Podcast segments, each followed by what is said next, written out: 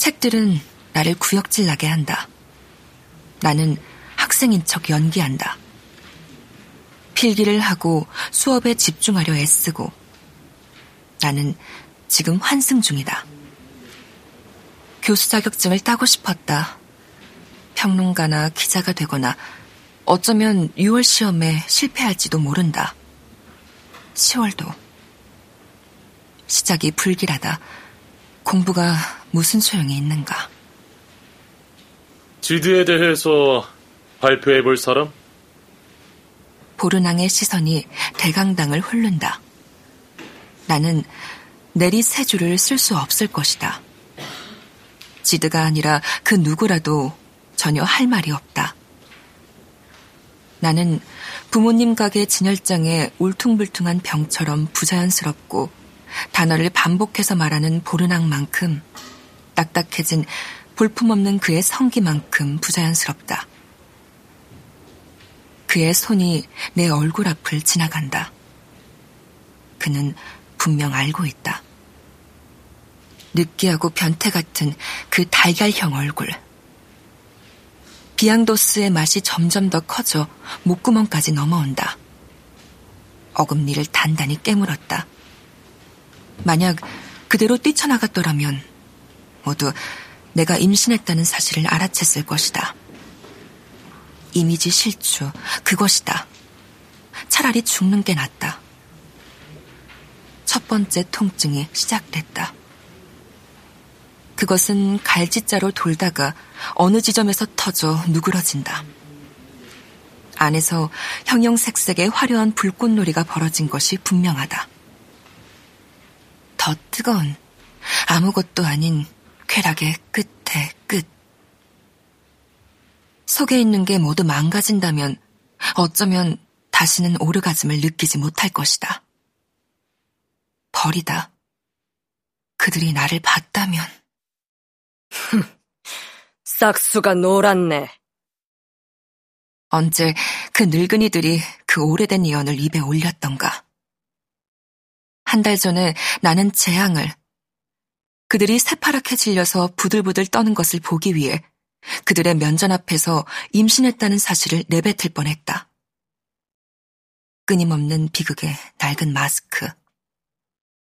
그들이 극도로 흥분하여 소리를 지르면 나는 그들이 받아 마땅한 벌이라고 보기 흉하고 초라한 촌뜨기 같은 그들 때문에 내가 그렇게 한 것이라고 기쁨으로 분노로 소리치려 했다. 나는 아무 말도 하지 않았다. 일단 혼자 해결해야 하니까. 그들은 분명 나를 막았을 것이다. 나는 감히 그들에게 그런 일을 말하지 못할 것이다. 그들은 까맣게 모를 것이다. 그들은 나를 위해 최선을 다했다. 그들은 저녁을 먹겠다고 말한 대로 저녁을 먹는다.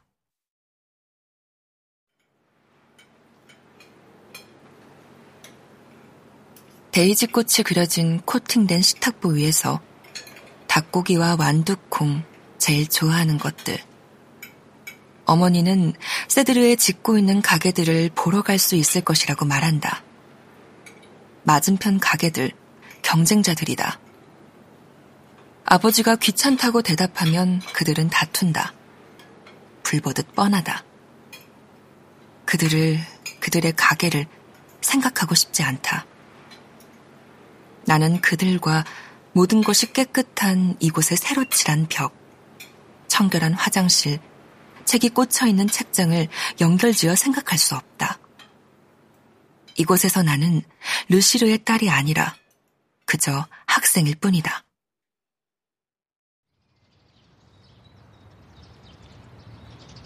기숙사 공원 곳곳에 나뭇잎이 떨어졌다. 길마다 철책 근처에 주차한 차들 지붕에 나뭇잎들이 넘쳐 흐른다. 눈이 부시다. 마치 몬티첼리 그림 같다. 내게는 아직 문화가 남아있다. 바칼로레아를 볼 때까지 나는 그림에 대해서는 아무것도 몰랐다. 모두를 위한 독서에서 판화 작품을 오려낸 것이 전부였다. 사방에서 솟아오르는 낙엽들을 밟으며 뛸 수는 없다. 나무 사이로 내리쬐는 햇살 줄기가 길을 가르고 까끌까끌한 공기가 치아 사이로 들어와 역한 맛을 씻어낸다. 겨우 반듯하게 눕거나 엎드리고 무릎을 벌리고 허리에 힘을 주어 일어나며 책상 다리를 하고 앉아서 낙태 준비 체조를 한다. 그 더러운 자식은 잘 웃었다. 그 쓸모없는 부르주아. 내 몸을 만진다. 시작되는 순간을 상상한다. 포탄, 장터의 공, 넘쳐 흐르는 액체, 아무거나. 버리다. 제 3자에게 받는 매질이다. 작고 빨간 낙태기구에 끌려간다. 이렇게 되기까지 20년이 걸렸다. 누구의 잘못도 아니다. 나 혼자만의 잘못이다. 처음부터 끝까지 나다. 나는 누구인가? 일단 르시르 식료품점의 딸이다.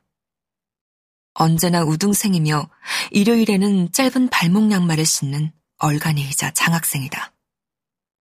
그리고 어쩌면 낙태 전문 산파에게 따먹힌 아무것도 아닌 존재.